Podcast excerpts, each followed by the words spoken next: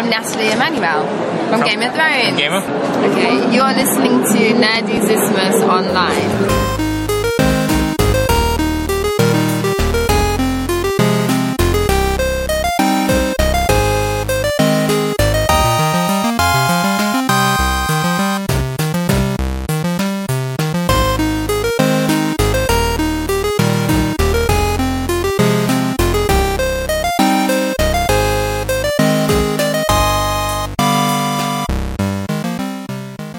Herzlich willkommen zu Game of Nerds, dem Game of Thrones Podcast hier bei Nerdizismus. Und mit mir ist der Michael und ich bin der Chris. Und bevor wir aber dabei einsteigen, ganz noch kurzer Hinweis auf unser Gewinnspiel. Das ging nämlich beim letzten Mal ein bisschen unter, weil es am Ende der Folge versteckt war. Und für alle, die vielleicht nicht ganz bis zum Ende gehört haben oder mit dieser Folge erst bei uns einsteigen, wir haben ein Gewinnspiel für die siebte Staffel Game of Thrones am Laufen. Und da könnt ihr ganz einfach dran teilnehmen. Ihr müsst nämlich einfach nur unter das Posting, entweder auf nerdizismus.de oder auf Facebook Nerdizismus oder Twitter Nerdizismus oder Instagram Nerdizismus die Schulnote für die jeweilige Folge posten, die ihr der Folge geben würdet. Und dann nehmt ihr im Grunde genommen schon auch am Gewinnspiel teil. Was gibt's zu gewinnen? Ein Monopoly Game of Thrones. Das verlosen wir am Ende der Staffel. So, das nochmal kurz äh, als einleitende Geschichte und dranbleiben lohnt sich auf jeden Fall trotzdem, denn wie schon in der letzten Folge haben wir auch in dieser Folge am Ende wieder ein Interview mit einem Game of Thrones Star. Game of Thrones ist ein gutes Stichwort, deswegen sind wir ja hier. Steigen wir mal ein in die zweite Folge. Stormborn. Wie heißt sie denn auf Deutsch? Sturmtochter. Sturmtochter, okay. Heißt die, äh, ist die, weil es, es heißt ja immer, ähm, Daenerys Stormborn im Englischen. Ich habe die Bücher nur auf Englisch gelesen. Du hast sie auf Deutsch gehört, richtig? Ich habe sie auf Deutsch gehört. Ich glaube, sie nennen sie da Sturmtochter. Also ich bin ja bei der Serie hier sehr ambivalent. Ich guck, wie es kommt und wenn ich irgendwie Montagabends einfach keinen Bock habe, mir das jetzt im Englischen reinzuziehen und das Genuschel anzuhören, dann gucke ich es auch ganz gerne auf Deutsch und ich habe da kein Problem. Unser Forever Nerd Girl Anja rennt dann immer schreiend aus dem Zimmer. Ich kann die Stimmen nicht hören. Ich kann die Stimmen nicht hören. Mach es weg, mach es weg. Ja, also mir ist das eigentlich ziemlich wurscht. Aber wie du richtig gesagt hast, ich habe die äh, Hörbücher auf Deutsch gehört und soweit ich das jetzt bisher beurteilen kann, sind die Namen eigentlich eins zu eins den Büchern entlehnt im Deutschen. Das ist ja. halt manchmal ein bisschen komisch, weil die dann englische Vornamen haben und eingedeutschte Nachnamen. Ja, oder englisch klingende Vornamen und eingedeutschte Nachnamen. Das ist manchmal halt ein bisschen seltsam. Aber gut. Aber da haben sie ja Herr der Ringe auch so ein bisschen als Vorbild, weil Herr der Ringe sind die Namen ja auch alle überhaupt nicht gleich. Ich meine, später haben sie in einer späteren Übersetzung nochmal versucht, das anzupassen. Aber Bilbo Beutlin ist immer Bilbo Beutlin und nicht Bilbo Baggins äh, geblieben. Richtig, genau, stimmt. Also ähnlich ist es hier auch. Und Daenerys ist hier halt eben Sturmtochter und nicht Stormborn. Und auf Drachenstein, Dragonstone geht auch diese Folge los. Wir sind äh, an der großen Strategietafel und Varys muss sich mal wieder ein bisschen um Kopf und Kragen reden, aber er macht das gar nicht mal so schlecht, indem er nämlich seine Vorteile zur Schau stellt. Dann die Kalisi seine ja, uneingeschränkte Loyalität verspricht, solange sie nichts Dummes tut und nicht anfängt, irre zu werden. Ja, ich meine, einerseits kann man denken, es ist clever, aber andererseits sehen wir hieran, meiner Meinung nach, dass wir ganz klar jetzt im Fernsehunterhaltung unterwegs sind und nicht mehr in äh, Buchunterhaltung. Weil wo die ersten Jahre sich das noch stark an den Büchern gehalten äh, hat, sind die natürlich jetzt, wie wir schon öfters gesagt haben, komplett frei und können machen, was die wollen. Und das merkt man diesen Episoden auch an. Sie sind mittlerweile geschrieben, wie typische TV-Episoden geschrieben werden. Also fassen so ein bisschen die Klischees zusammen, die TV-Serien äh, sonst auch haben, wie diese Zeitsprünge, die man hat, äh, wo wir immer wieder sagen und wo du immer auch sagst, die müssen irgendwelche Adler da haben oder die müssen sich te teleportieren können. Ähm, aber das ist jetzt eigentlich nur dem äh, geschuldet, dass wir jetzt wirklich in einem TV-Umfeld unterwegs sind und diese Szene so. Eigentlich macht diese Szene keinen Sinn. Weil, wieso sollte Daenerys jetzt erst zu Wahres ankommen und ihn konfrontieren mit dem Ganzen? Danke, dass du sagst. Das habe ich mir nämlich auch gedacht. Hey, Moment, Moment mal, die muss erst wieder in Westeros ankommen, um auf den Trichter zu kommen? Naja. Das hätte ich eigentlich schon 30 Folgen früher erwartet. Aber ja. sei es drum, aber da glaube ich auch, ja, das ist so eine, so eine, so ein Zugeständnis an Screenwriting wahrscheinlich. Genau. Das ist dieses dieser typische Effekt, wenn man es im realen Leben hätte, wenn irgendwelche Leute eine äh, Konversation in einer Szene anfangen und dann einen Zeitsprung gibt und in der nächsten Szene machen es weiter und wenn man jetzt mal sich realistisch überlegen würde, keine Ahnung, die fahren mit dem Boot, äh, mit dem Boot zwei Stunden oder zwei Tage und hören plötzlich die Unterhaltung auf und fangen die zwei Tage später wieder an, ähm, das passiert in so vielen Sendungen und wenn man mal logisch drüber nachdenkt, macht das nur im Schnitt Sinn, aber nicht in der Welt an sich.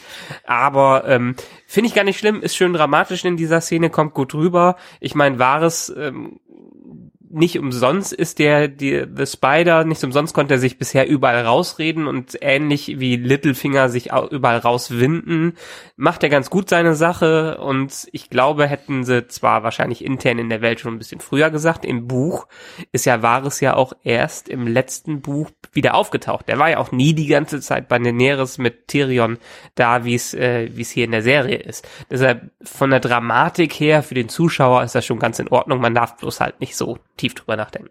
Das stimmt. Und weißt du, was die auch nur in Serien und Filmen machen? Sich so, ähm, wie soll ich sagen, in Avengers-Manier irgendwo hinstellen. Ja, also so alle Helden oder alle in, in so einer Reihenfolge, wenn in der, in der letzten Folge ähm, du im Grunde genommen siehst, dass dann Daenerys mit Varys und Tyrion und so weiter auf diesem Schiff dann da steht, vorne am Bug, ja, und so nach vorne guckt da, und die Drachen über sie wegfliegen, dann frage ich mich immer, oder habe ich mich gefragt, wie lang stehen die da jetzt? Die komplette Überfahrt?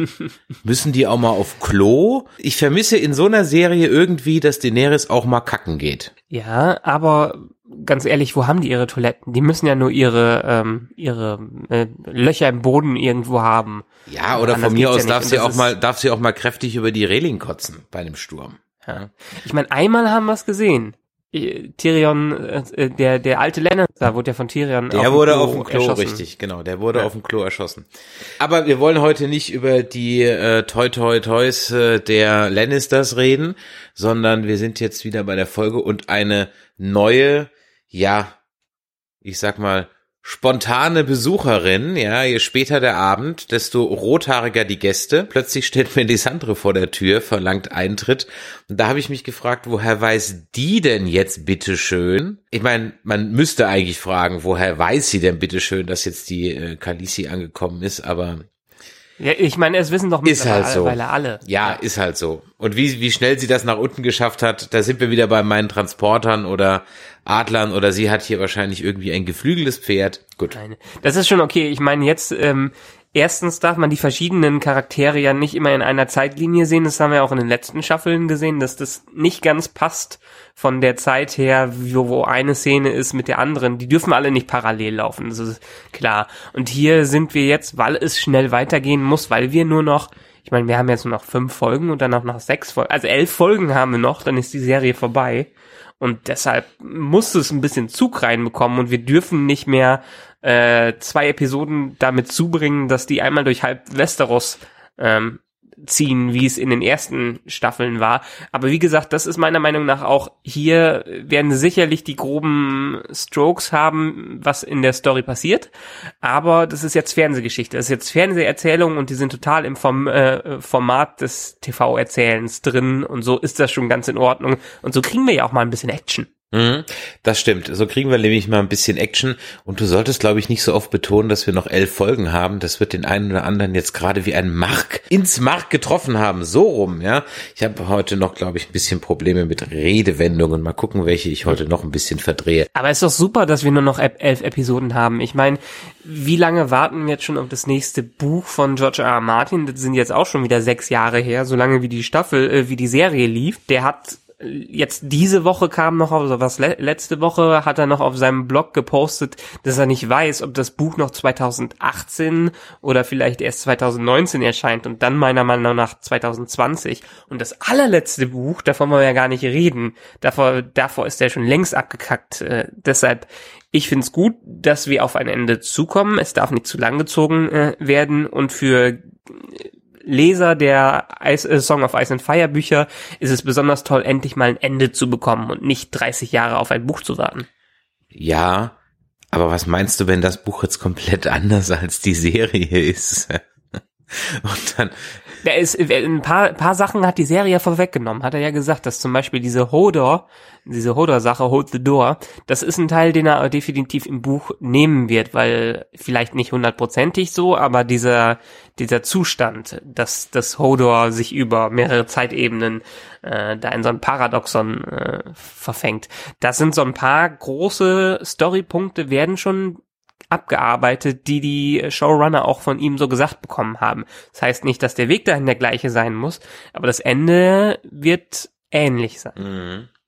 Ja, wie gesagt, mein Ende habe ich in der letzten Folge gesagt, ich will mich nicht jetzt jedes Mal wiederholen. Wiederholen tut sich in der Folge eigentlich auch gar nicht so viel, außer dass ich irgendwie so bei den Starks die halt auch nur in ihrer Halle rumsitzen oder auf Wehrgängen langlaufen und Rabennachrichten bekommen und eigentlich die ganze Folge sich darüber den Kopf zerbrechen, ob denn die Einladung von Daenerys jetzt eine Falle ist oder nicht. Ja, ich meine, klar, in dieser Welt würde ich mich, ich meine, man hat ja nicht unbedingt mit DNA oder mit irgendwie äh, man kann nicht mit einer äh, äh, mit der encrypted Message darüber kommen, wo man sicher den Absender weiß. Tyrion hat das ja ganz clever gemacht, wie er immer so clever ist, dass er was reingeschrieben hat, wo John auf jeden Fall weiß, dass Tyrion das abgeschickt hat. Aber das heißt ja immer noch nicht, dass Tyrion auch die Kontrolle über Daenerys hat und äh, John nicht am Ende trotzdem im Kerker landet, wenn er da auftaucht. Vielleicht erzählst du mal ganz kurz, wenn du das weißt, aber du weißt ja in diesen Dingen immer alles, weil du die Bücher inhalierst. Vielleicht erzählst du mal ein bisschen kurz, wie eigentlich die Starks und die Targaryens zueinander stehen, so grundsätzlich. Das haben wir in der letzten Staffel in der Tat als ähm, kleine Offenbarung bekommen, wo eine langjährige äh, Theorie bestätigt wurde, und zwar die R plus L gleich J. Das sind die Rhaegar plus Lyanna gleich John. Also wir haben in der letzten Staffel durch ein paar Rückblenden mitbekommen, wer denn in der Tat die Eltern von John sind. Ähm, was vielleicht bei den TV-Zuschauern etwas untergegangen ist. Ich glaube, wir haben es in der letzten Staffel äh, auch erwähnt, aber letztendlich ist es so, Rhaegar Targaryen, der Bruder von Daenerys, äh, der Sohn vom Mad King, hatte eine Affäre mit Lyanna Stark, der Schwester von Ned Stark, ähm, hat sie entführt, man weiß nicht, ob es jetzt eine Entführung ist oder äh, nicht, in den sogenannten Tower of Joy, weswegen Robert äh, Roberts Rebe Rebellion ausgebrochen ist, äh, weswegen der Mad King gestürzt wurde, auch, äh, auch am Ende. Und letztendlich in diesem Tower of Joy wurde dann scheinbar John gefunden, was man erst durch die Rückblenden jetzt mitbekommen, äh, mitbekommen hat. Und das heißt, John ist sowohl ein Targaryen als auch ein Stark. Er ist also das sogenannte Eis und das sogenannte Feuer. Also ein gewisses Bindeglied ist er in dieser ganzen Geschichte. Und so hängen aktuell die Starks und die Targaryens zusammen, obwohl die vorher nie Blut geteilt haben, ist das John jetzt einer, der die Welten vereinen könnte. Das klingt ja fast nach Luke Skywalkers Geschichte. Oder, oder Anakin. Ne, Anakin hat ja keinen Vater gehabt, der wurde ja so aus dem Nichts geboren. Aber reden wir da nicht drüber. Es ist, es tut einfach nur zu weh. Gut, also danke, dass du uns da nochmal ganz kurz auf den neuesten Stand gebracht hast. Das bestätigt ja meine Theorie und mein geplantes Ende. Wir springen nun wieder nach King's Landing. Wenn ich da jetzt Königsmund sage, findest du das eigentlich doof? Ich meine, ich frage mich immer, wie die im Deutschen auf Königsmund gekommen sind bei King's Landing. Ja, ich meine, jetzt denkt ihr auch hier mal wieder, das Ding wurde in den Anfang der 90er erste Mal übersetzt.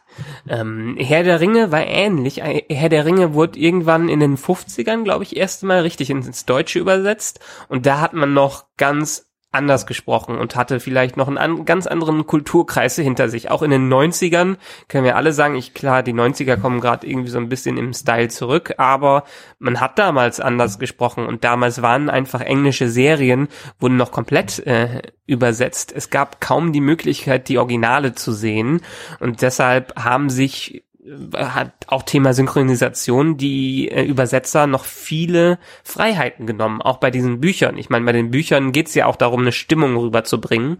Und da hat sich wahrscheinlich der Übersetzer gedacht, das passt für die deutsche Zeit in den 90ern jetzt gerade am besten, dass ich nicht gerade King's Landing sage, sondern eine ordentliche Übersetzung mit reinbringe. Und deshalb kommen solche Sachen wie John Schnee. Ich kann auch John Schnee kann ich mir nicht anhören, echt.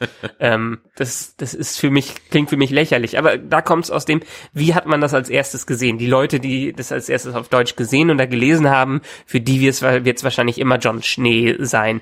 Ich habe es zuerst auf Englisch gelesen und gehört, deshalb Jon Snow ist für mich das Original und muss auch das Original bleiben. Ich kann es nicht hören, aber ähm, ich lasse da jedem seine Meinung, wenn er mir die nicht unbedingt aufdrückt. ja, ich habe mir gerade vorgestellt, wie wohl Game of Thrones geklungen hätte, wenn es eine Serie von 1977 gewesen wäre und Rainer Brandt die Synchro gemacht hätte. ja. Um ehrlich zu sein, ähm, fände ich das ziemlich geil. Also J J Jamie Lannister, der irgendwie so durch die Welt reitet und dann endlich mal mit Berechtigung sagen kann, mach Platz, ich bin der Landvogt. Ja, ja äh, schlag's doch irgendwem, was äh, gibt's hier nicht von Schlecki Silberstein, dieses Bohemian Browser Quartett, die können doch ruhig ein Video darüber machen, wie Game of Thrones wäre, wenn's äh, wie Bud Spencer übersetzt werden würde. Das wäre auch vielleicht mal was für unsere Hörer da draußen. Also wenn jemand mal Lust hat, ein äh, Skript zu machen, dass wir dann für eine Bud Spencer-mäßige Synchro von ein, zwei Szenen von Game of Thrones einsprechen. Count me in, aber sowas von.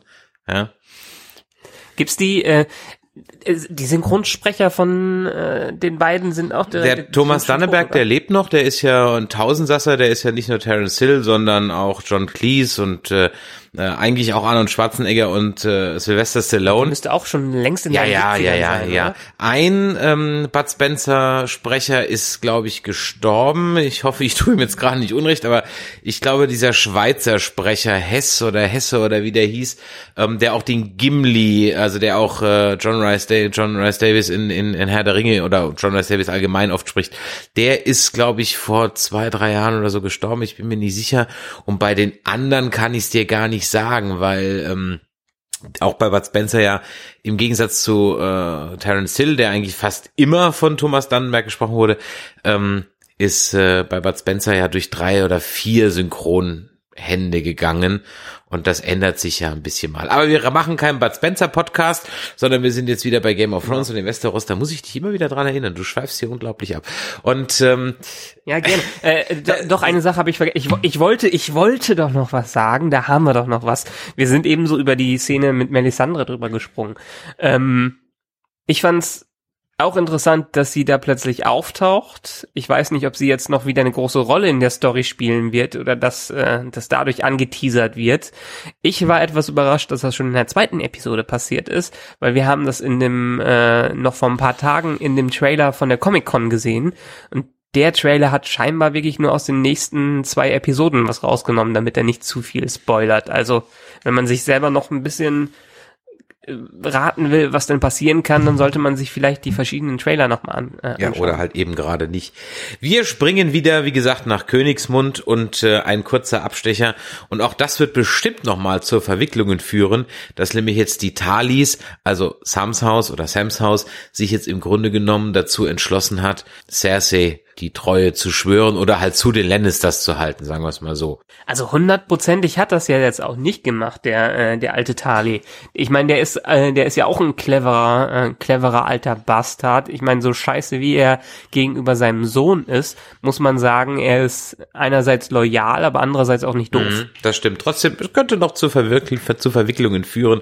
Sind wir mal gespannt drauf. Bleiben wir bei den Talis, springen in die Zitadelle und wir sehen Jorah Mormont wieder, der übrigens dann im Deutschen wirklich ganz schlimm Jorah Mormont heißt. Ja, das ist wirklich ganz. Aber weißt du, was der schlimmste deutsche Name ist? Äh, Mans Raider. Weißt du, wie der nee. auf Deutsch heißt? Mans Raider? Manke Twix. Nee, Manke Raider. Manke, Manke Raider. Ja. Ist, ist, ist Manke, ist Manke ein ich alter Name? Keine Ahnung, wie die auf Manke gekommen sind. Fragt mich nicht. Manke Raider. Fritz Manke, ich habe gerade mal gesucht, Manke. Manke ist der Familienname folgender Person, bla bla bla. Also seht ihr, steht hier nur als Familienname. Und als Manke Rider von Game of Thrones Wiki.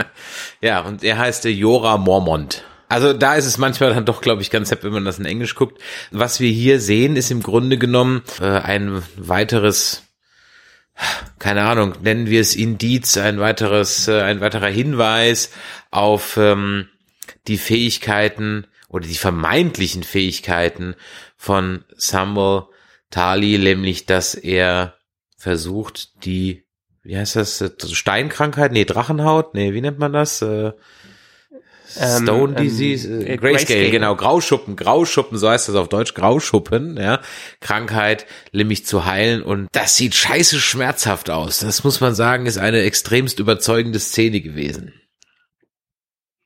Okay, dann bist du jetzt aber noch ein ganzes Stück. Ja, ich habe jetzt mal das jetzt das zusammengenommen, weil sonst müsste ich das müsste ich ja jetzt da, genau. da springen. Also ich fand vorher ja noch in der Szene davor äh, sieht man, wir haben letztes Mal über Jim Broadbent äh, gesprochen, der den Meister da spielt und jetzt in dieser Szene meiner Meinung nach ist er noch deutlicher zu erkennen gewesen im Gegensatz zu äh, in der letzten Episode. Ist ja gut, ich habe ihn nicht erkannt. Er hat, einen, er hat einen Oscar gewonnen, ich hab's nicht gewusst. Ja, zieh mir drei Nerdpunkte ab. Okay, okay, okay, okay. Es zieht mich, ich meine, eine, einerseits mag ich es, diese Schauspieler in solchen Rollen zu sehen, weil der passt eigentlich auch gut als Meister da rein. Aber andererseits ähnlich wie letzte Mal das Ed Sheeran Cameo, äh, reißt es einem manchmal doch etwas raus, wenn es ein sehr bekannter ist in so einer Rolle. Dann hatte ich der Sparrow auch die ganze Zeit rausgerissen. Nee. Da habe ich nur einen Bond-Bösewicht gesehen, die ganze Zeit. Auch mit der wirren Frisur immer. Ja, aber. Der war für mich immer Elliot ja, Carver die ganze Zeit. Ja, aber da hat er, da hat er nicht diese Steve Jobs Brille und alles dabei gehabt und nicht den Turtleneck und so ein Zeug, den, den Kapo, den Kragenpullover. Ja, aber stimmt, ich muss bei ihm auch immer an den, egal wo ich ihn sehe, an, äh, an Bond. Ja, das ist mir letztens aufgefallen bei Robert Carlyle nicht. Also Robert Carlyle äh, kenne ich einfach jetzt aus. Ich habe jetzt mal endlich mal Trainspotting 2 angeguckt. Ist er gut? Kann man Ja, er ist okay. Also er ist halt, wenn du eins magst, magst auch zwei. Er kommt an den Zweier nicht ran, aber er hat mich für zwei Stunden gut unterhalten. Von daher kann man, kann man mal so mitnehmen. Unterhaltsamer als das, was wir okay. äh, heute im Kino gesehen haben. Aber egal. Ja. Ähm, das ist ein anderes Thema. Ähm, aber Robert Carlyle zum Beispiel, den kann ich mir angucken und da muss ich nicht die ganze Zeit an den Bond-Film denken. Was aber auch daran liegen mag, dass der Bond-Film halt beschissen war, wobei andererseits die Welt ist nicht genug, ist auch beschissen. Ja, der war echt. Der war auch beschissen. Der, der war aber trash. Also die Welt ist. Also mein. Der, der, der Morgen stirbt nie, meine ich. Der war auch beschissen. Also ich fand die beide doof. Ehrlich gesagt, ich habe ähm, Golden Eye und der Morgen stirbt nie sind so die ersten Bonds, die ich bewusst gesehen habe. Deshalb war Pierce Brosnan auch immer erst mein Bond. Äh, ich habe Golden Eye habe ich erste Mal dann wirklich im Kino, den ersten Bond, den ich im Kino gesehen habe. Und irgendwie mag ich der Morgen stirbt nie immer noch. Es ist, der ist trashig und der ist sehr bescheiden, aber ähm, das ist vielleicht so eine Kindheitserinnerung, die man immer mal wieder Alles klar. Sieht und jetzt nicht mehr äh, objektiv bewerten kann. ja, sei dir, sei dir gegönnt. Wir haben auch keinen Bond-Podcast. Ich muss dich jedes Mal wieder hier mal zu unserem Thema wieder zurückholen. Du hast damit angefangen. Ich erwähne, ich, ich erwähne ein Hall. Wort und du schweifst sofort ab in stundenlangen Monologen. Also könnten wir jetzt kurz noch diese Meister-Szene abarbeiten, bevor wir dann in den Keller gehen, weil ich weiß, da willst du ja bestimmt was dazu sagen. Äh, nee, Meister-Szene, alles gut. Ich habe gerade nur noch mal auf Jim Broadband hinweisen wollen, dass er jetzt mehr spielt, wie man Jim, Jim Broadband ähm, erwartet, als der äh, vielleicht äh, grumpige äh, alte Mann mit ein wenig Humor. So, dann geht's jetzt in den Keller, wieder mal zurück nach Königsmund und wir sehen, ja, ich sag mal, äh, Cerseis Leonardo da Vinci, der was ganz Dolles äh, erfunden hat, nämlich eine überdimensionierte Armbrust, die in der Lage sein soll, Drachenknochen zu zerschlagen, zu durchdringen. Es ist historisch, aber akkurat, soweit ich gelesen habe in äh, so ein paar Artikeln. Äh, weil viele, ich meine, mir kam das auch doof vor, soll das jetzt die tolle Waffe sein, die die Drachen runterholen soll? Ich meine, die können schnell fliegen und den Pfeilen ausweichen, bevor die getroffen werden. Das ist ähnlich wie, wie im in Hobbit das Smaug von einem ein, einzigen Pfeil getroffen werden kann. Also klar, es wird wahrscheinlich passieren, dass einer der Drachen runtergeholt wird, dadurch stirbt und zum Eisdrachen wird, äh, wird was im Internet viel diskutiert wird. Aber ich fände es ganz schön doof, wenn so ein Drache durch so, äh, so, ein, so ein tumpes Ding bekämpft, äh, besiegt wird. Wenn sie nur eins da ja, haben. Ja, also erstmal das Ding als so jetzt die Mörderwaffe zu äh, positionieren, fand ich jetzt auch irgendwie, es ist eine fucking Armbrust und sie ist halt groß. Und übrigens, solche Dinger gab es ja. wohl wirklich im Mittelalter. Ich erinnere mich an ein Kinderbuch, so genau. was ist was oder irgendwie so ein Kram, wo so ein Ding da drin war. Und von daher, wie du eben sagst, und das habe ich mir da auch gedacht, wie viele von den Teilen braucht ihr denn um da so einen richtigen Pfeilhagel loszulassen, damit das irgendwie wirkt, weil ich sag mal, der Sinn einer Flugabwehr ist unter anderem, dass sie schnell schießen kann. Ja, ja. und ja. Äh, bis das Ding nachgeladen ist, äh, da hat der Drache ja schon die ganze Batterie äh, schon zu wahrsten Sinn des Wortes Holzkohle verarbeitet. Also von daher, ja. Clever fände ich's ja. Ich fände sehr clever, wenn sie die Drachen den dann mit einem Feuerstoß zerstören würden. Also das wäre mal lustig ja, vielleicht, ich meine, da wäre ja die Frage, wo kriegen denn Drachen eigentlich, wo entwickeln Drachen eigentlich die Flammen? Wo haben die ihre Zündkerze? Ähm, das haben sie aber, ähm, ja, das ist aber ein durch ein, das kann ich sogar beantworten, weil es wird durch so ein Gemisch von Gasen verursacht, die die aus, oder von Flüssigkeiten, die die ausspucken irgendwann vor Jahren wurde es, glaube ich, mal in irgendeinem Fantasy-Ding etabliert und seitdem haben Drachen nicht dieses magische Feuer, sondern wenn Drachen versuchen einigermaßen naturalistisch zu sein, dann ist es immer diese zwei äh, Sprühdinger, diese zwei Gase, die sich miteinander vermischen. Sieht man auch, wenn man in manchen Szenen von Game of Thrones genau hinschaut, dass da so zwei Ströme zusammenfließen. Da weißt du wahrscheinlich mehr, als du jemals aus deinem Biologieunterricht von der Schule rekapitulieren könntest. Über Tiere, die es Biologie überhaupt nicht weiß ich gibt. gar nichts mehr. genau. Ja, unnütz, unnützes Wissen, here I come, ja. Genau. Das Einzige, was ich von der Schule behalten habe, ist im der Laser. die Abkürzung weiß, für ja, Laser. Weiß. Genau. Ähm, das ja. willst du jetzt, willst du jetzt, ja, mehr als ne? einmal. Ähm, Gut, dann gehen wir weiter. Wir sind wieder zurück auf Drachenstein, wieder im Lagerraum und äh, gucken der äh, Morgenbesprechung zu, wie ein Plan geschmiedet wird, nämlich ähm, die Lannisters auf, Achtung Deutsch, Casterly-Stein ja, anzugreifen okay. und äh, gleichzeitig mhm. Königsmund Kings Landing zu belagern. Und das ist natürlich wirklich gar nicht mal so clever, weil wo die den Plan ausgesprochen haben, habe ich mir auch so gedacht, so jetzt mit den äh, unsolicited oder unbefleckten äh, King's Landing zu belagern, das kommt irgendwie so politisch eher uncool, äh, so stimmungstechnisch. Ja, machen ja eben, nicht. das habe ich mir dabei gedacht, als sie den Plan, ja. also bevor dann Tyrion sagte, wir machen das andersrum. Das fand ich also, ja, das würde man glaube ich wirklich so machen, weil das käme politisch extremst unklug, äh, so eine Nummer zu machen. Ja. Und dann gibt's noch ein interessantes Gespräch zwischen Emma Peel und Daenerys, nämlich darum, ja, wie es mit ihrer Rache aussieht und was sie eigentlich noch machen will. Ja, ich glaube, das spielt später noch definitiv äh, rein in das Ganze. Also meiner Meinung nach würde ich Daenerys fast immer empfehlen, auf Tyrion äh, ähm, zu hören, weil der Kerl ist einfach clever und hat in der äh, gesamten Story riesig dazugelernt, wie das einfach mit der Politik und wie das mit der Strategie in Westeros laufen kann. Und er kennt Cersei bis zum geht nicht mehr. Er weiß, was Cersei vorhat. Ähm, wenn er jetzt gewusst hätte, dass Euron auch noch dabei, äh, dabei ist, hätte es vielleicht auch noch erahnen können. Aber der kennt sich halt in Westeros aus. Und ähm, das könnte noch zu Konflikten führen, wenn Daenerys, wo man in dieser Folge ja extrem gesehen hat, wie sie ihren eigenen Kopf hat und wie sie sich zu einer etwas ähm, doch, äh, ich würde nicht sagen hochnäsigen Queen, aber zu einer sehr äh, dickköpfigen Königin äh, e-, entwickeln wird. Mhm. Ja, ich, ich frage mich halt immer, ob Tyrion wirklich so ein clever ist. Ja, im Buch ist er Im ja noch Buch cleverer. Ist er clever. Nur leider das kommt, kommt das in der, der, Serie nicht so raus, genau. Ja. Nee. Vor allen Dingen, weil die in den letzten zwei Jahren hatte Tyrion auch kaum was zu tun und war eher der Comedic Sidekick anstatt der clevere Junge. Ähm, das könnte jetzt, glaube ich, noch viel da reinspielen, aber wie gesagt, meiner Meinung nach kommen da noch ein paar Probleme dadurch, dass Danny ihren eigenen Weg gehen will und vielleicht doch dann nicht komplett auf äh, Tyrion hört. Mhm. Und äh, da müssen wir wirklich mal gucken, was da draus wird. Dann haben wir eine Premiere, beziehungsweise endlich wieder, yay, First Staffel Sex. Ja, zwei Folgen ja. hat's gedauert. Naja, es ist, es ist ja, es ist ja mehr äh, äh, flach gegen flach. ne? Also ähm, ich, ich, ich habe ich hätte fast gedacht, dass es zeigen, dass sie äh, den abgeschnittenen, das abgeschnittene Ding zeigen. Das wäre gar nicht so ungewöhnlich für Game of Thrones gewesen. Aber da haben sie sich doch scheinbar nicht getraut, das durchzuziehen. Ich muss gestehen, ich hab's äh, nochmal googeln müssen, was eigentlich eine Kastration im Mittelalter-Sinne eigentlich wirklich bedeutet. Na, sind nicht nur die, sind nicht nur die Eier. Ja, eben. Und da war ich mir nämlich ehrlich gesagt gar nicht, gar nicht mal so sicher. Also ich dachte, es, äh, es beschränkt sich darauf und äh, der ist halt nicht zeugungsfähig, aber ich wusste nicht, dass da einmal kommt, wie gehen die denn aufs Klo?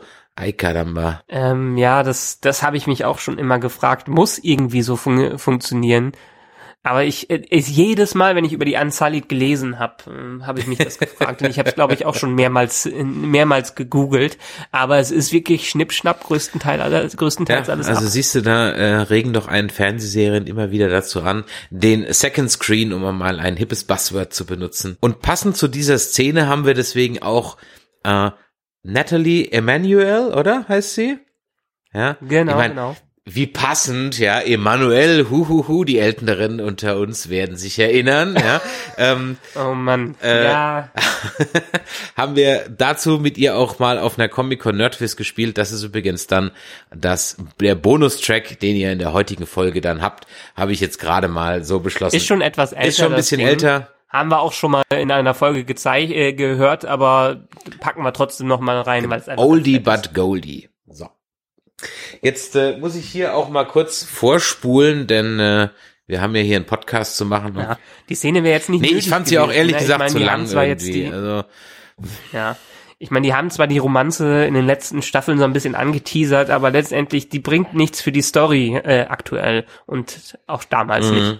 ja, das Au außer Grey Worm geht natürlich beim, äh, beim Sturm auf Castle Rock oder irgendwo anders drauf. Hm, tja, glaube ich aber nicht. Ach, das wird so ein so ein Happy End, so. Der hat keinem was getan. Ja? Vielleicht das einzige Happy End, das Eben. wir Also weißt du, bekommen. der hat so so so keinem was getan im Sinne von Game of Thrones keinem was getan. Der kann halt nichts dafür, dass es so ist, wie er ist. Und äh, umgebracht haben sie hier alle jemand. Obwohl- also von daher. Ja. Er, er ist auch wirklich, er ist eigentlich auch nicht so nützlich für die Story. So nützlich, dass er nicht ent, entbehrenswert ist.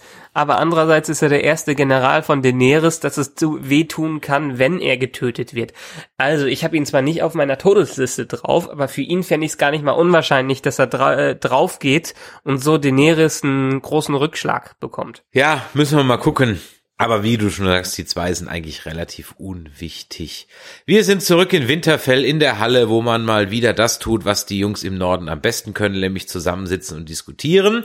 Und Jon Snow verklickert jetzt allen, wie auch in der letzten Folge, dass sie Drachenglas brauchen. Und zufälligerweise sitzt Daenerys über einem großen Hort von Drachenglas. Also, was wäre also das Beste? Man geht hin und holt sich es, besiegt erst die White Walkers und kümmert sich dann im Grunde genommen um Cersei und Co. Und obwohl eigentlich die Lösung komplett die ganze Diskussion auf der Hand lag, nämlich John, du kannst gehen, lass doch Sansa einfach da, ja, ist es irgendwie nochmal völlig unnötige Diskussion irgendwie, wo ich mir denke so, Ähm, aber da wir ja jetzt auch den Minderwertigkeitskomplex von Sansa drin haben, ähm, die sich ja immer noch nicht verstanden fühlt äh, gegenüber allen und trotzdem eine herrschende Rolle haben will, kann das noch ein bisschen zu Konflikt führen ähm, oder hat das ursprünglich zum Konflikt geführt, weswegen das noch mal ein bisschen ausgetreten worden ist. Klar, für John war es klar und deutlich, dass er Sansa ähm, den, äh, die Herrschaft so lange überlässt. Aber ähm, schauen wir mal, ob die das auch würdig vertreten kann, weil da haben wir ja noch einen Littlefinger, der da äh, reinspielen kann. ist eigentlich der John durch seinen Tod automatisch von seinem Nachtwacheeid entbunden? Ach, das kriegst du jetzt erst. Ja, ich habe da noch nie drüber nachgedacht. Es fällt mir gerade so ein, habe ich mir gedacht, ist das eigentlich so? ja, klar. Das ist doch der einzige Grund, warum er von der Nightwatch abhauen konnte. Weil äh, bis die Watch has ended, die endet nur im Tod und er ist offiziell gestorben, also kann er raus. Das ist das einzige, die einzige, das einzige Loophole, warum, warum er aus der Nachtwache rauskommt. Haben die jemals irgendwie mal drüber gesprochen? Ich meine, du hast ja recht, das ist ja schon so. Ja. Echt, das ist mir irgendwie untergegangen. Ich glaube, sie die haben es wenigstens irgendwie in irgendeiner Art und Weise haben es erwähnt, aber es war ziemlich offensichtlich. Ja, eigentlich. gut, okay, aber das ist, äh, ist ja eine fiese Trick, eine fiese Map. Gut, jetzt muss ich. Es ist auch so ein bisschen so ein De Deus, Deus Ex Machina. Also hätte man sicherlich cleverer machen können, aber es gab einfach keinen anderen Ausweg wahrscheinlich. Ich meine, diese ganze von den Toten auferstehen Nummer ist halt in sich gesehen völlig inkonsistent. Ja. Also er Ja. sieht aus wie das sprühende Leben und sein Onkel macht halt einen auf äh, ja, Walking Dead, ja. Ja, also Moment. Ja, ja, aber das, das, das hat schon, das ist schon sehr, sehr konsistent, weil äh, Benjamin Stark, der ist hinter der Mauer draufgegangen und die Children of the Forest haben ihn zurückgeholt oder haben, haben ihn gerettet, während Jon Snow und Beric Dondarrion von den Roten Priestern gerettet worden äh, ist, sind und ähm, die halt in dem Zustand die wiederholen, wie die auch gestorben sind. Aha. Das hast du dir jetzt gerade irgendwo erfunden. Nee, nee, nee, das ist doch, äh, ich meine, der, wenn, wenn der Benjamin Stark da irgendwie schon halb verrottet im Schnee rumlag oder die ganze Zeit ähm, so als halber Zombie rumrennt, äh, ist doch klar, dass der dann nicht mehr ganz gut, so gut aussieht wie John, äh, Jon Snow. Ich meine, Jon Snow, wie lange war der tot? Der war vielleicht, der war eine Nacht tot oder so. Und Beric Dondarrion ist auch sicherlich nach einem, einer Nacht wieder geholt worden. Wir wissen nicht viel über Benjamin. Wenn die Bücher mal rauskommen, vielleicht kriegen wir da noch ein bisschen mehr mit. Ja, wer auch ganz knapp einer neuen Gesichtsmassage entgangen ist, ist noch Littlefinger, der John gesagt hat, dass er seine Mutter geliebt hat und jetzt seine Schwester. Keine Ahnung, was er jetzt damit bezweckt hat, aber gut. Ich frag mich auch, eigentlich hat John noch gar nicht so viel von Littlefinger immer mitbekommen. Eben, ja. Kann der gar nicht mitbekommen haben. Deshalb wunderte es mich, dass Ja, er so das, das fand ich auch äh, irgendwie so ein bisschen deplatziert. Da habe ich mich auch so gefragt, so, hä? Äh, okay. Ja. Oder Sansa hat ihm ein bisschen. Ja, aber das ist, haben wir ja alles nicht gesehen. Das ist ja alles im Grunde genommen so ein Nee. bisschen. Deshalb, gut, äh, auf jeden Fall hat Littlefinger nicht mehr wirklich Verbündete da und man sieht ja auch, dass äh, Sansa sich von ihm abnabeln will. Ich glaube, wenn er nicht aus Winterfell abhaut, war das die letzte Staffel für Littlefinger. Also zumindest ist er, wenn er nicht noch irgendwie so ein Ass im Ärmel hat, gerade, ja, ich meine, was soll er machen? Also im Moment, also er ist ja im Grunde genommen, hat ja, er könnte jetzt zurück auf die Irie gehen. Das könnte er machen. Das frage ich mich sowieso die ganze Zeit, warum er das nicht. Ja, der hat er ja nicht Ja, wirklich aber er hat auch da nicht wirklich was Da zu ist er tun. mit er hat ja nirgendwo was zu tun zurzeit. Ja, aber da kann er noch so ein bisschen seine Intrigen spinnen. Was will er denn mit Robin Aaron machen? Ähm, der, den das verzogene Blag aufziehen, also da hat er Das- ja wirklich, ist halt dann im Hintergrund. Er will ja mal beim Geschehen. Kann er ihm das Fliegen beibringen. Wer nicht mehr fliegen lernen wird, und da gehen wir jetzt ganz kurz drüber, weil die Szene ist im Grunde genommen jetzt ja auch nur so ein bisschen Lückenfüller, dass Arya ihren Schattenwolf, ihren Direwolf, Numeria wieder trifft. Durch Zufall. Und die Ja. hat jetzt, wie du vorhin so schön geschrieben hast, eine Gang. Ist immer noch ein bisschen sickig, weil sie in Staffel 1, 2, weiß ich, Staffel, Staffel 1 1 war es, ja. Ja von Arya vertrieben wurde, aber natürlich nur, um ihr das Leben zu retten. Aber da ist halt dann ein Tier doch ein Tier und da hat's wohl noch nicht so ganz gecheckt. Einem, genau, dazu will ich eigentlich noch mal was sagen. Ich finde es etwas schade, dass sie die Szene jetzt so abhaken. Ich weiß nicht, was das fürs Buch bedeutet, ob es fürs im Buch ähnlich passieren wird, aber letztendlich in den Büchern haben wir ja immer diese Gerüchte gehört äh, im Hintergrund von irgendeinem großen Wolf, der in den Wäldern da zwischen Winterfell und äh, King's Landing rumläuft und mit seinem Rudel alle tötet, wo alle schon spekulieren immer, dass das Nymeria ist. Deshalb einerseits fand ich schön, dass das Rudel auftaucht, aber andererseits ist das auch dieses äh, Abhaken von alten Geschichten, die die Serie jetzt im Hintergrund immer macht. Die haben keine Verwendung mehr für den Wolf. Wahrscheinlich ist der auch ein bisschen zu teuer ich zum wollte gerade Animieren sagen, das Geld geht für die Drachen anderen drauf, Sachen. Genau. Ja, das Geld geht für die, geht für die Drachen drauf, so dass er keinen Nutzen mehr hat. Ich meine, Ghost, war Ghost letzte, letzte Staffel gestorben von John? Ich glaube ja, ne? Weil den haben wir, also wenn er noch am Leben ist, ich habe es jetzt echt nicht im Kopf, dann haben wir ihn ja auch ewig nicht Mhm. gesehen. Ähm, und das heißt einfach mit den, so wie sie die, die Wölfe umgesetzt haben, haben sie sich wahrscheinlich ein bisschen verkalkuliert, wie man sie am besten da reinbringen kann.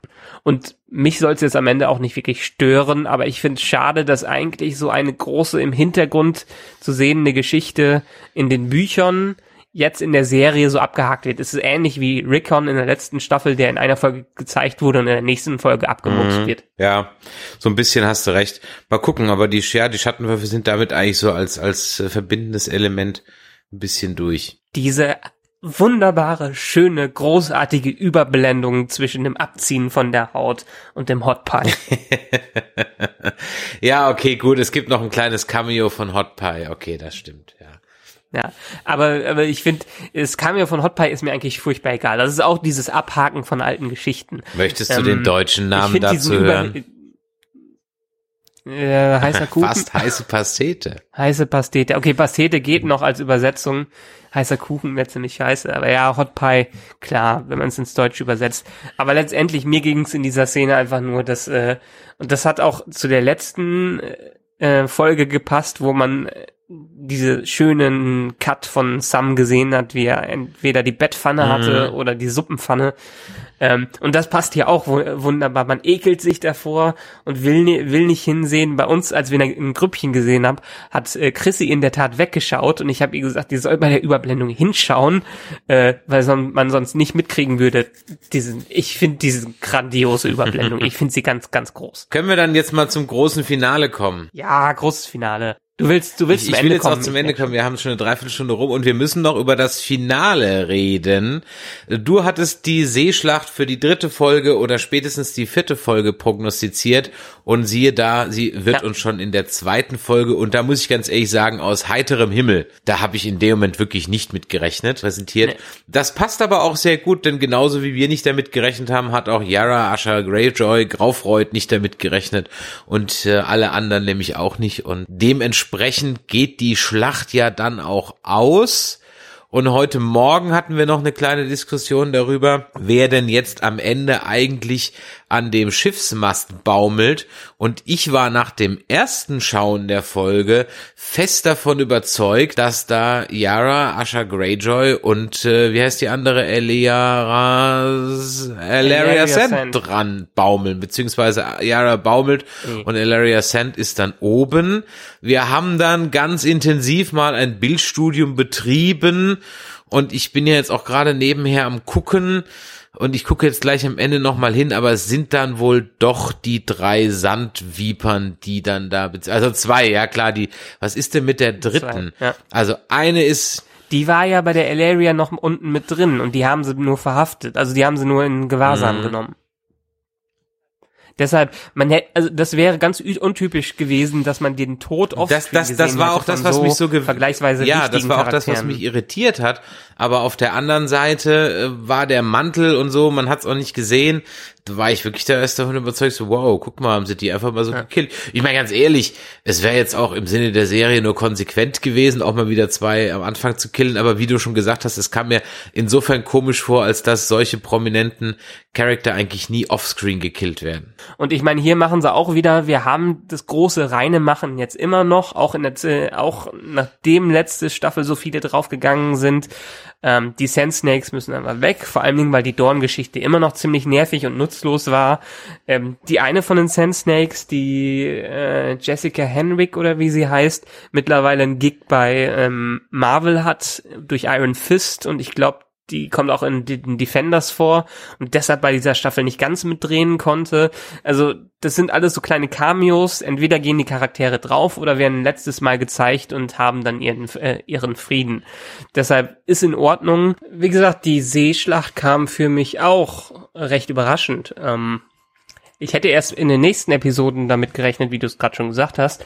Äh, vor allen Dingen, weil die auch so groß angekündigt worden ist, ähm, beziehungsweise so große Gerüchte, dass es so große Gerüchte darüber gab. Ich dachte, mindestens wären die Drachen involviert gewesen in das ganze Ding. Aber so kamen sie völlig aus dem Off, was einerseits ein schöner Überraschungseffekt ist, aber andererseits merkt man auch daran, ähm, die ist komplett im Dunkeln gehalten, schön um Effekte zu sparen, dass sie wahrscheinlich sich das Ganze für spätere Schlachten aufgehoben haben. Wir sehen nicht alles so aus dem riesigen, weiten Formaten, sondern sehen immer nur kleine Ausschnitte des Ganzen. Und das Ding ist auch relativ schnell vorbei, wo ich mich gewundert habe. Ähm, einerseits sind die ja mit einer ganzen Flotte da unterwegs, andererseits sieht man von Euron ja nur das eine fette Schiff. Ist da die andere Flotte noch im Hintergrund gewesen? Habe ich nichts von mitbekommen. Ja, also man darf, glaube ich, wirklich diese Schlacht nicht hinterfragen auf ihren Sinn und ihre technische Machbarkeit. Na, Weil ich habe mir auch gedacht, haben die keinen Ausguck? ja, ähm, Ja. Und selbst naja, wenn war ja schon recht neblig. Ja, aber dann, äh, das gilt ja auch für die anderen. Ja, Ja. also in dem Nebel findet er unter all diesen Schiffen genau das. Äh, äh, also wenn man sie hinterfragt, passt die ganze Nummer eigentlich hinten und vorne nicht. Sie ist auch dann, wie gesagt, wie du sagst, schon mit sehr viel filmischen Tricks ähm, gearbeitet worden. Ich fand die Schlacht sehr unübersichtlich. Ich habe eigentlich ja. nie wirklich gewusst, wer gehört hier zu wem und wer nicht. Also jetzt mal von den Männern im Hintergrund. Und manche Dinge wurden dann auch, wie gesagt, auch irgendwie undeutlich aufgelöst. Also ich war, bin raus aus der Folge und dachte, wie gesagt, Greyjoy und die Linara Dingsbums da sind, sind tot. Ähm, so bin ich aus der Folge raus, bis wir im Grunde genommen heute Morgen drüber gesprochen haben. Und das war also schon ein bisschen komisch gewesen. Dann gab es auch eine Szene, die so aussah und jetzt auch noch beim zweiten Mal gucken sah das so aus, als würden irgendwie die Jungs vom Euron den Greyjoys die Zähne ausreißen. Ähm, das waren die Zungen. Die Zungen, okay. Ja, ja, aber warum? Also ich meine, klar, um sie noch zu quälen, aber irgendwie so, hä? Also das war alles ein bisschen komisch. Wahrscheinlich ging es am Ende einfach nur darum, ähm, dass, äh, dass man einen Vorwand hat, um Theon als Feigling darzustellen. Ja, nicht ganz. Einerseits braucht Euron ja noch sein Geschenk für die nächste Folge, um Cersei zu beeindrucken, obwohl ich hier auch wieder sage, das Geschenk ist dann so ein bisschen äh, nicht wirklich überraschend. Also ich hätte mir was Cleveres da gedacht. Ähm, aber und andererseits, ja, ja, zeigt es halt, um Theon erst nochmal als Feigling darzustellen und wahrscheinlich hilft es ihnen dann am Ende nochmal zu zeigen, ah, ich bin kein Feigling und macht noch eine selbstlose Tat ganz am Ende der Staffel oder am Ende der Serie, wo er für alles wieder gut, alles wieder gut macht, was er in den letzten Jahren verbockt hat und dabei wahrscheinlich drauf geht. Hm. Das wäre ja dann im Grunde genommen so, ja, der heldenhafte Klischeetod. Aber wenn, ja, so wenn man deiner Lesart ja folgt, dann gehen wir ja sowieso inzwischen ein bisschen mehr zurück auf klassisches TV-Entertainment und da wäre dann unter Umständen so ein Ende dann auch nur konsequent. Ja. Wir ich fand übrigens den äh, Euron, ähm, hatte ich in unserem kleinen Chat vorher schon so ein bisschen erzählt. Ich, ich fand, es kam für mich rüber wie der Joker, wie der Joker in Dark Knight. Äh, einerseits gut, weil der völlige Anarchismus, völlige Überraschung, völliger äh, ähm, völliges Chaos, was da abging. Ich glaube, das wollten sie auch größtenteils mit diesem, mit dieser Unübersichtlichkeit äh, zeigen, dadurch, dass sie so chaotisch geschnitten haben, dass man immer nur Teile des Ganzen gesehen hat. Also ich glaube, da waren schon Stilmittel dahinter, um zu zeigen, dass einfach Euron äh, der, der Joker äh, wortwörtlich in diesem ganzen Spiel ist, dass er äh, Chaos anrichtet und einfach die, die, die Wildcard ist, die einfach alles, alles durcheinander bringt. Und das hat diese Szene ganz gut gezeigt und sie hat den Zuschauer und die Charaktere gut überrascht. Und damit ist ja auch der Plan, den die inmitten der Episode geschmiedet haben, erstmal hinfällig. Ja, stimmt, der ist hinfällig die Frage ist, wie wichtig ist halt im Grunde genommen jetzt die Seehoheit. Ja, zumindest kann man jetzt King's Landing von, nee, die wollten nach, wo wollten sie hin? Nach King's Landing wollten Die wollten nach Sun, Sunspear wollten die. Um nach, nach Sunspear gehen, wollten um die, genau. Ja, genau. So rum, ja. Um die, um die Armeen von Dorn rüberzubringen. Und dadurch, mit einem Schlag, wurde jetzt die, äh, die Restarmee von den Iron Islands vernichtet. Und Dorn ist de facto, hat es keinen Führer mehr, keine, äh, keine, ähm, Stimmt, keine Dr. Bagier ist ja auch schon tot. Ja, Dr. Bagier, Bagier ist, ja ist auch schon tot. Äh, Dorn ist jetzt eigentlich nur dem nächstbesten überlassen, der sich das aneignet, aber Daenerys hat durch diesen Schachzug direkt mal zwei Armeen verloren und ihren Überraschungseffekt oder ihren Plan, dass sie äh, King's Landing, King's Landing belagern kann. Und das führt uns dann wieder zu dem, was wir eben gesagt haben oder was ich eben angedeutet habe, dass da wieder Konflikt entsteht, dass Daenerys jetzt nicht mehr auf Tyrion hört, sondern ihre eigenen Pläne durchzieht und vielleicht doch dann die Hälfte der Leute da alle verbrennt. Ja, im Game Design würde man das jetzt ein bisschen äh, so nennen, man levelt das wieder aus und man kümmert sich jetzt ums Balancing, ja, ja. weil einfach die Drachen einfach ein bisschen overpowered waren. Ja. Und äh, von daher, man hat die halt so stark etabliert, dass man, glaube ich, jetzt wirklich irgendwie ein bisschen wieder die andere Seite stärken musste, um nicht äh, am Ende entweder per Deus Ex Machina irgendwas machen zu müssen oder um den Kampf nicht von vornherein komplett äh, einseitig verlaufen lassen zu müssen. Und ich meine, wir sind immer noch bei Game of Thrones, solche unerwarteten Sachen muss man einfach mit rechnen. Genau. Gar nicht unerwartet ist das Ende der heutigen Folge. Ähm, gibt's noch eine Schulnote? Was gibst du denn der Folge? Schulnote. Ich habe der letzten Folge eine 2 bis 3 gegeben. Du hast, glaube ich, eine Ja. 3 gegeben, glaube ich. Ja, ich hab, ich konnte mich nicht für die Note entscheiden. Stimmt. Was gibst du der heutigen Folge? Der würde ich in der Tat eine 2 geben. Die hat mir sehr gut gefallen, vor allem, Dingen, weil wir nicht nur das Taktieren hatten, aber das Taktieren war auch ein großer Teil dieser Episode und wo eigentlich, also in, letzten, in der letzten Folge war es noch, alle finden sich wieder zusammen, alle schmieden so ein paar kleine Pläne. Jetzt werden so langsam die Pläne ausgeführt und jetzt hat Cersei das erste Blut äh, vergossen in Form von Euron und ab jetzt geht's. Also vielleicht haben wir noch Anfang der nächsten Folge noch etwas ruhiger, aber ich glaube, ansonsten gibt's ab jetzt nur noch Schlachten und jetzt, jetzt geht's so richtig los. Jetzt haben wir also eine Actionfolge nach der anderen. Gut, ich bin gespannt. Ich sehe es ein bisschen anders. Ich gebe der Folge auch eine gute 2. Etwas besser als die erste, aber auf hohem Niveau waren die beide. Bin sehr zufrieden mit diesem Staffelauftakt. Hoffe, es geht jetzt auch so weiter. Ich hoffe ehrlich gesagt nicht, dass wir jetzt nur noch Actionfolgen haben, denn das wäre auf Dauer ein bisschen langweilig. Von daher muss Ja, man vielleicht nicht, nicht nur Kriege, aber ich meine, hast du, die- hast du die Vorschau für die nächste Episode Nee, gesehen? ich, ich verkneife mir die Vorschauen immer. Ich guck die nie. Okay, du verkneifst dir die immer, weil da sehen wir schon, dass es jetzt so langsam richtig zur Sache geht. Okay, meinetwegen lass es nicht sein, dass wir nur noch äh, 50 Minuten Schlachten sehen und dann alles andere. Aber ich glaube, jetzt wird so langsam ein Move nach dem anderen gemacht. Jetzt, wie gesagt, Cersei hat das Ganze jetzt begonnen und jetzt müssen alle nachziehen. Und dementsprechend wird jetzt fast nur noch Blut vergossen werden und taktieren ist da nicht mehr ganz so viel.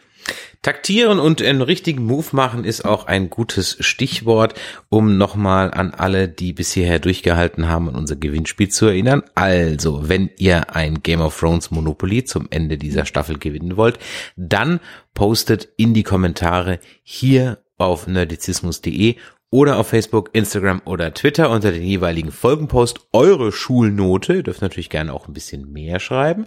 Ähm, mehrfach posten, also unter jede Folge, die wir machen, hilft auf jeden Fall sicherlich beim Gewinnen, denn äh, da wird unser Zufallsgenerator einfach öfter euren Namen auswählen können und daher immer fleißig beteiligen. Und äh, Michael, ich bedanke mich jetzt schon mal bei dir. Wir freuen uns auf die nächste Woche. Ja, Dienstag, Mittwoch sind wir wieder am Start. Euch jetzt noch viel Spaß mit dem Nerdquiz mit Nat Natalie Emanuel. Genau. Irgendwie so ein Zungenbrechername. Aber da wünschen wir euch jetzt noch viel Spaß mit nach der Musik und in diesem Sinne Vala Morgulis. Ciao.